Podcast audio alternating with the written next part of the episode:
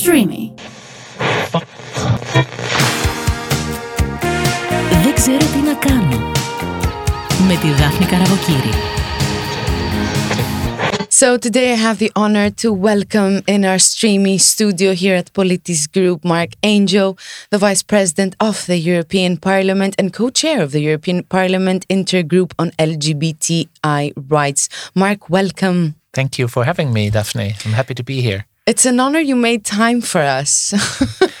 Well, I, I think uh, when I defend the cause and when I defend Europe, it's it's good to to go to local uh, radio station and podcasting stations to give a message from Brussels to the national uh, to the member states to Athens.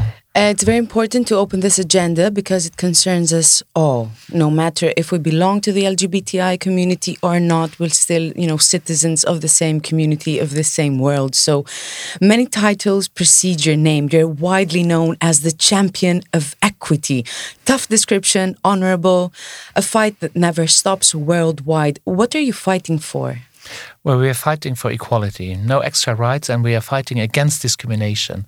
That's it. Often people think when you fight for uh, LGBTIQ rights that we want some extra rights. No, we want to have the same rights as everybody, and this is what we do uh, in the LGBTI intergroup in the European Parliament. And uh, this is an intergroup of 157 members of the parliament. And as you said, they are, of course, not all part of the LGBTI community like me, but they're allies. And this allyship is, is, is so important. We always need people to help us, you know, for all causes. Which are the key issues that are addressed now in order to be resolved by the European Parliament as far as the LGBTI community is concerned? Well, you must know that uh, the European Commission has a Commissioner for Equality. This is the first time this Commission now has a dedicated Commissioner for Equality. It's uh, Helena Dalli from Malta. And uh, she came out with different uh, equality strategies and gender equality strategy, and anti racism uh, strategy, a Roma strategy, and disability strategy, and an LGBTI equality strategy. And for us in the parliament, in the LGBTI intergroup, of course, we are monitoring how this LGBTI uh, um, equality strategy is mm-hmm. is implemented. Implemented when it comes to where Europe has competences. Mm-hmm. There's a few legislative proposals with where Europe can do something, but as you know, Europe doesn't have all the competences. Many competences are in member states, and there we are also monitoring what happens with the in the member states and we are bridging with civil society. Mm-hmm. We we have contacts with uh, all civil society associations, ILGA Europe. Transgender mm-hmm. Europe, intersex organizations, etc. It takes two, more than two to tango. Yeah. and then it's also very important in countries where it was more difficult, where there was really state-sponsored uh, LGBTI phobia or transphobia, like in Hungary or in Poland. There, of course, we're also working very closely with uh, civil society and the associations, the human rights defenders in mm-hmm. these countries. The key issue in Greece at this point, which is top priority for the LGBTI community, is that of the legal marriage between two gay people, which, if allowed, automatically automatically enables the couple to untangle all matters concerning children, either by adopting or by surrogacy. So, first things first, what are the actions taken or aspired to be taken on the legalization of the marriage between a gay couple in Greece? As you know, uh, family law is national law, and therefore Europe has little say in that. But uh, the LGBTI uh, equality strategy also calls countries to make an LGBTI uh, action plan and then to, to work on it and, and to go further and to have more equality and less discrimination. So I, I think, uh, as I said in the beginning, opening marriage, same-sex marriage, we don't take anything away from anybody else. So why why is there this opposition? And um, exactly. and I believe that population are often much more advanced as politicians think, and a lot of politicians are afraid. And I can give you two examples, two very Catholic countries like mm-hmm. Malta and Ireland in Malta, it was uh, the Labour government of Malta who had the courage to say, okay, we will have all these progressive laws. But Malta is now number one on the ILGA Europe list.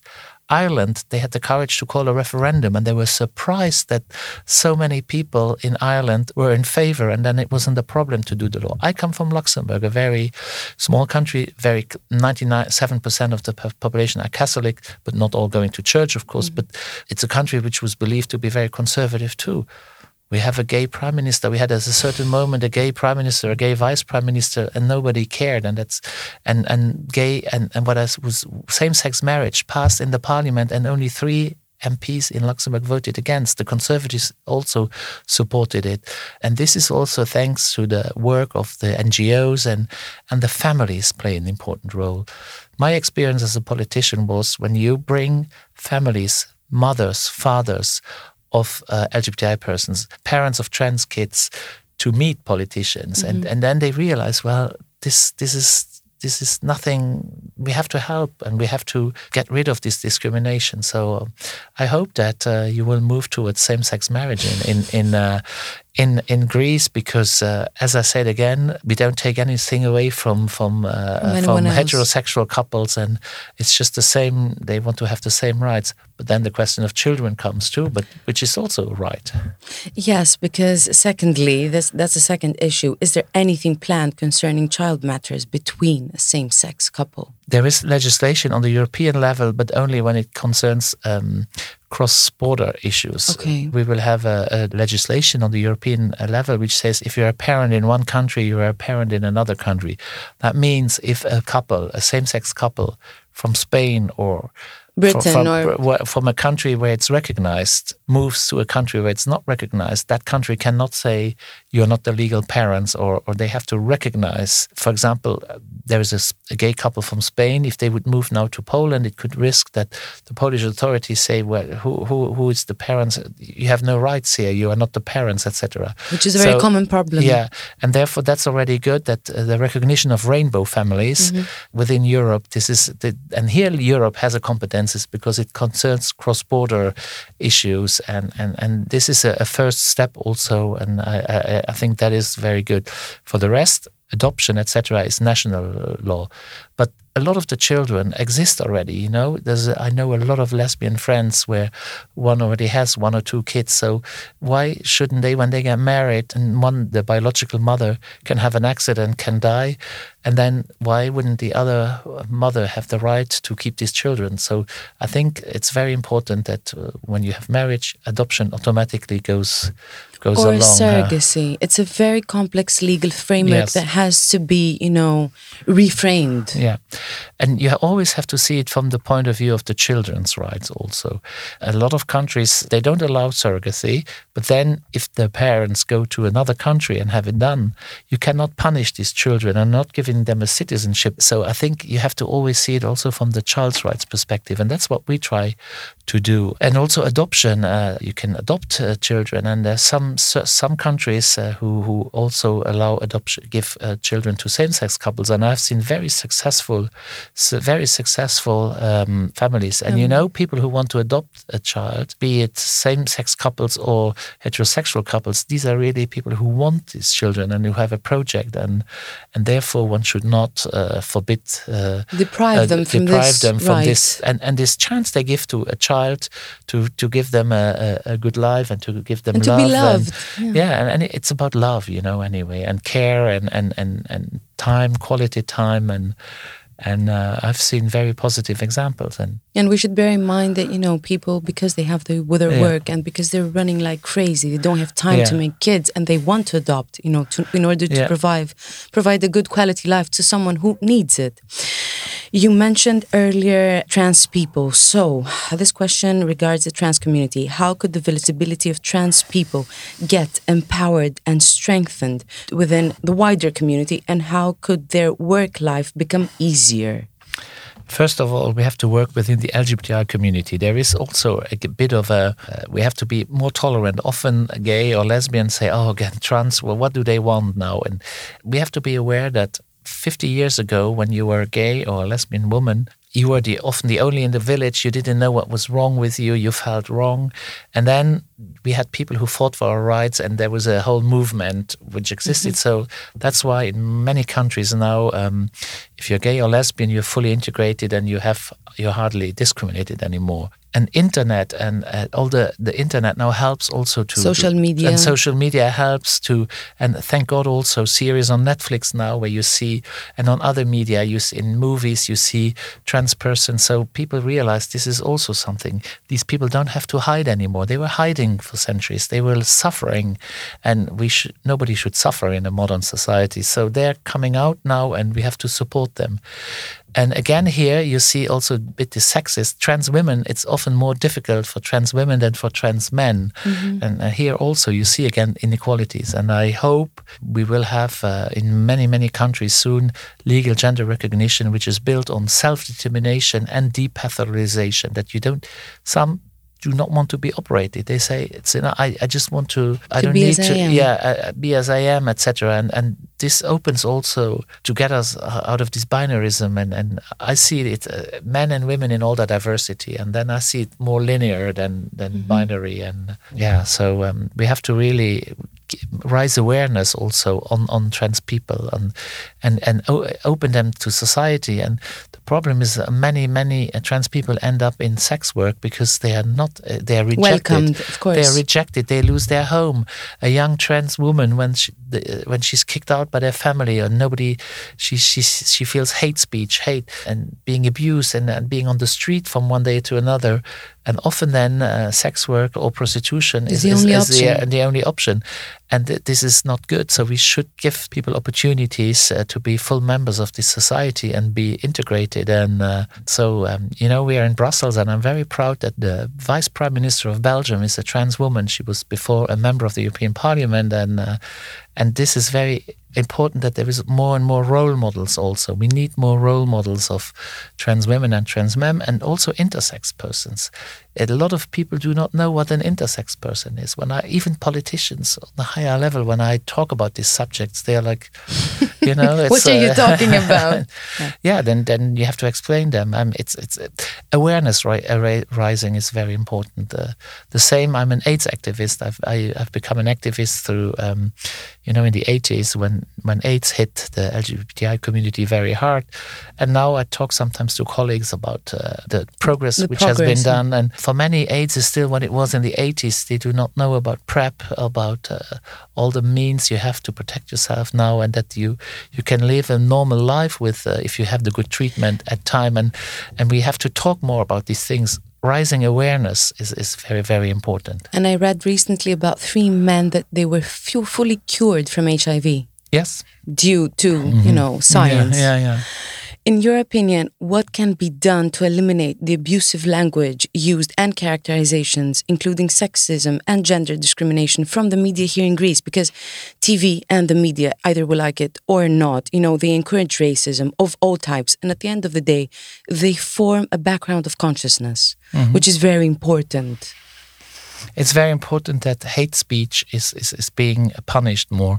And, uh, the, and here again, Europe has a say, and we're working on a piece of legislation to uh, put hate speech and hate crime on the Euro crime list, and also when it's targeted against LGBTIQ people.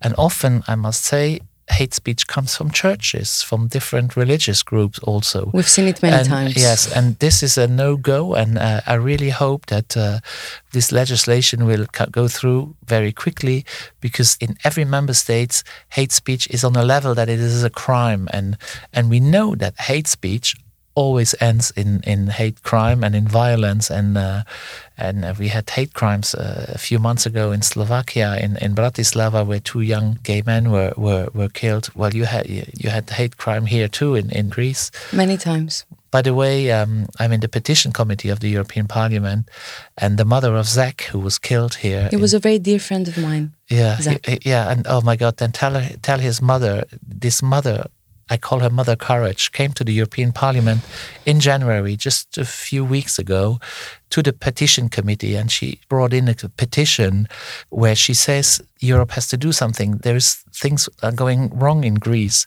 because uh, these policemen were apparently not. There was video footage. I don't need to tell you the story. You know it better. And uh, this woman was so courageous, and she she leads the battle for many other mothers and fathers who who who lost their their kids through hate crime. And and it's so important that parents stand up and and I, I, say I'm proud I'm proud to be a parent a mother and a father of a regardless LGBTI, of the sex. Yeah regardless of the sex regardless of the sexual orientation. And she lost her, her son because of, of, of violence and of Police of, crime. of, of crime etc and so that was very that was a very um, I had tears in my eyes and I see now both of us are getting very emotional. You knew Zach uh, I wish I would have known that wonderful person. I saw videos but um, this is something uh, you see that hate speech leads to hate crime at the end, and then in a modern society is a total no go. I dealt with death threats because I was supporting Zach, so I really know what you mean. Yeah, yeah. I it was imagine. a really dark period back then. I can imagine. Yeah. I got also, uh, when I was elected vice president of the parliament, from some homophobes in some countries, I, I got some comments on internet which was not really, which were not really nice. Uh, didn't get death threats, but really disgusting and, and horrible messages. How did you react? How did you well, feel?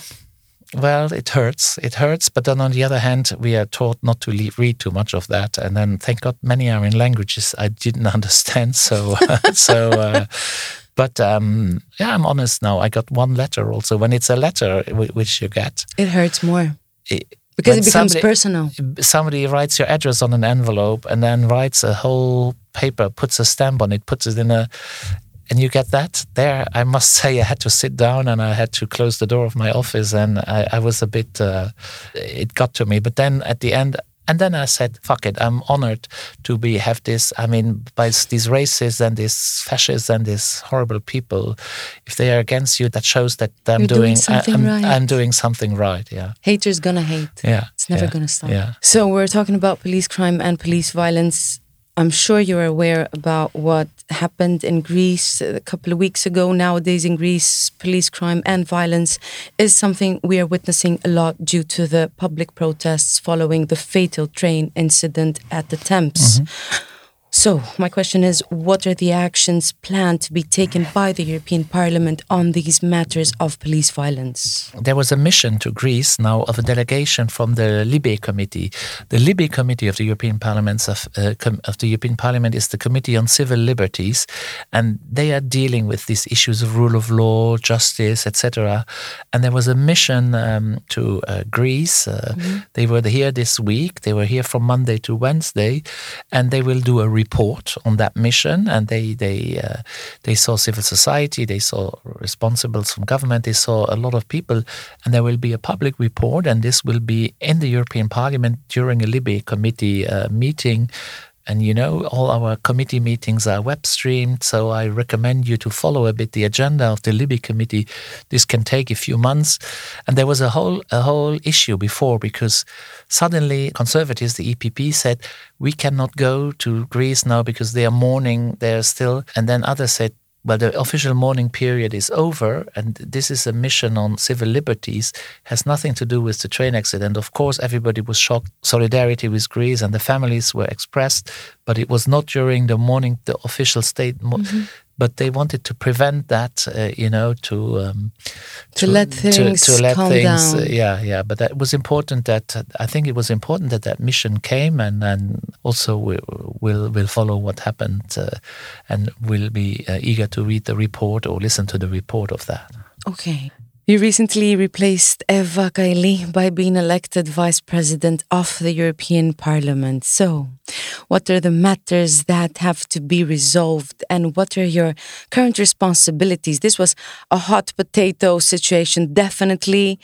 And it also is a showcase of what should be avoided, and it was handled in an exemplary manner by the European Parliament. So, what were the actual consequences, and what is the morale behind this? Well, first of all, we were all very shocked. We were all very shocked that such a thing is possible, that this corruption by foreign interference, uh, it, it shocked us all, but I think the parliament reacted very well. And for me, as a social democrat, it was a double shock. In our group, we were very shocked that this happened in our political uh, family, and uh, we took action immediately from day one with suspension, etc. And um, we're also doing an internal inquiry now in our group to see how was that possible how can we why didn't we not detect such things and how can we prevent it because if we don't do it our homework, we cannot be credible of in course. the parliament. And in the parliament, we also supported, we had a fantastic resolution voted. And we have also the president of the parliament came out with a 14 plan, point plan. And we have to now implement all these measures and increase transparency, make some certain rules stronger, for former members who have total access to the parliament still do some you know work on that see who comes in and tighten the rules. But it's not enough to have rules but we also have to give resources to those who have to control these rules.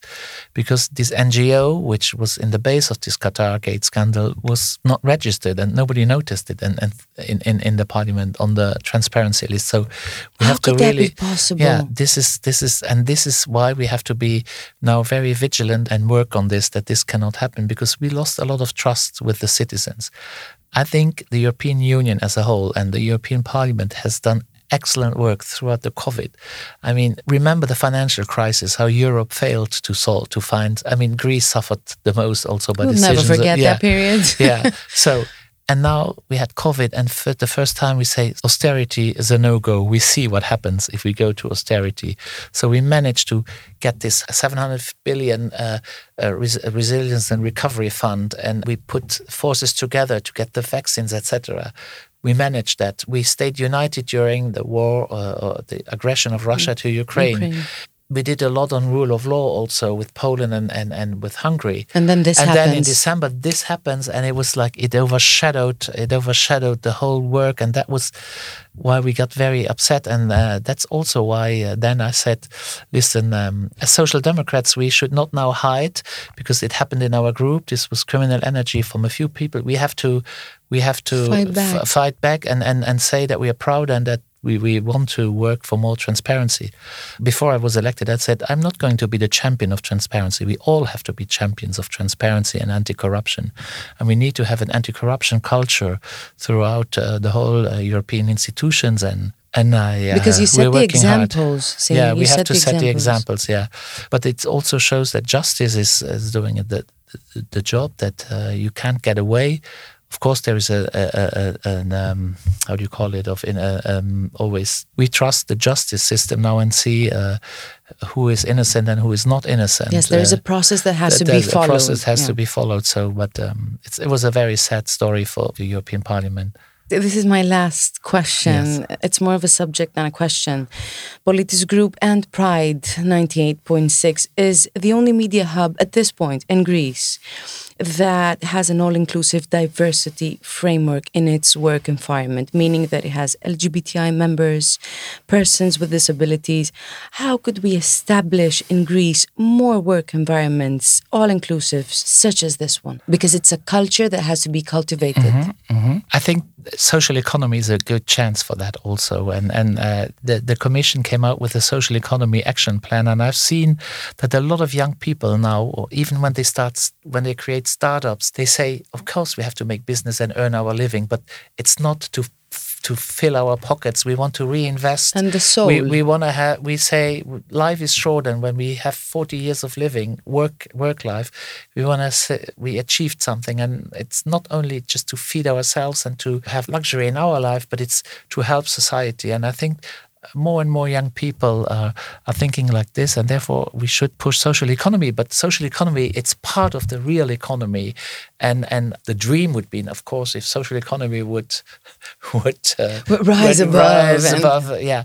But uh, inclusivity is very important. Also, that's why the European Union is also very strong on the disability strategy, where we we we work a lot. Uh, also, and we would like to have uh, that countries have to have quotas when when they employ uh, people with disabilities and, and and make it easier. We are now working on the disability card, which Mm-hmm. will be a European card where when you travel you have you, you you have the same rights as disabled people in the other country when you move to other countries, etc. Really so, important. so this is important too, and this should be more than just get a, a- a cheaper access to a bus or a, a cinema or a theater, but a bit more that that you don't always have to prove. I, go to offices and say, listen. So this is something uh, uh, they're working on, and then the um, EU Accessible Center is also a big project on on disability to make everything more accessible, not only building streets and roads, but also internet and culture and and and, and media, etc. So this is very important and uh, but it's wonderful that you are a media set which takes so much care of, of inclusivity and, and all, all different subjects and uh, who, who just treats everybody the same and that's wonderful congratulations i will have a good memory of this uh, I'm really this proud, interview. not proud to be Yeah. working here. You know, it's important for us, especially the new generation, Generation Z as well, because we have many young people Yeah. working here. that's why I also have a lot of hope that uh, I go to countries, as I told you, Hungary and, and Poland, but when I see the youth there now and the civil society, I, in a few years, all these politicians, these conservative or these politicians who use LGBTI or, or homophobia to divide, just to find a scapegoat or so, they will disappear because young people won't go for, they are so open and they hear about it. But we have to be very uh, careful some uh, conservative parts would like to uh, forbid sexual sex education in schools and sex and and uh, relation. I always talk about sex and relationship education, and this is a child's right. It's in the Charter, United Nations Charter of Children right that every child has the right of age-adapted, uh, comprehensive sexual education, and we know that sex sex education makes people more resilient, also against sexual abuse, etc. So this is also something we have to defend: uh, sex and relationship education. Because knowledge is power, and when you're Exactly. deprived from it, Yeah. you know, you, you are very weak. Exactly, and that's why in sex education they have to talk about LGBTI issues, because then or trans issues or intersex issues, so that these people say, ah, "Oh, okay, I'm not the only one. I'm." You know, then you prefer you give people a chance to come out and to And it should be embedded in the Yeah. curricula, in Yeah. the culture of the yeah, school. yeah, yeah, yeah, from from from little age on. So it's something normal. When you grow up, you know, you don't show these people. Look, Yeah. it's a gay so couple. we need more children books where there's families with two pair, two mothers or two fathers, and and uh, stories about And it's uh, normal, and it's trans uh, uh, and non-binary also, and non-binary, and not say, oh, these are people they don't know what they want. Yeah, they know exactly what they want. The non-binary, they know that they are not 100% men or 100% women, and we have to learn about it, meet them, and they have to come out, talk to us, and then and then things become very normal, you know. Thank you very much for this conversation. Thank you, Daphne, for these good questions and this good conversation we had. And uh, it was a pleasure. This half an hour passed like five minutes for me. if you talk about things you love, you know, Yeah. time flies. Yeah, you're right. So I wish you the best of luck with all your fights that have to be fought and all the issues that have to be resolved. Yeah. But I'm not alone. And it's good that we have people like you and, and your radio station. Thank you very much. Thank you.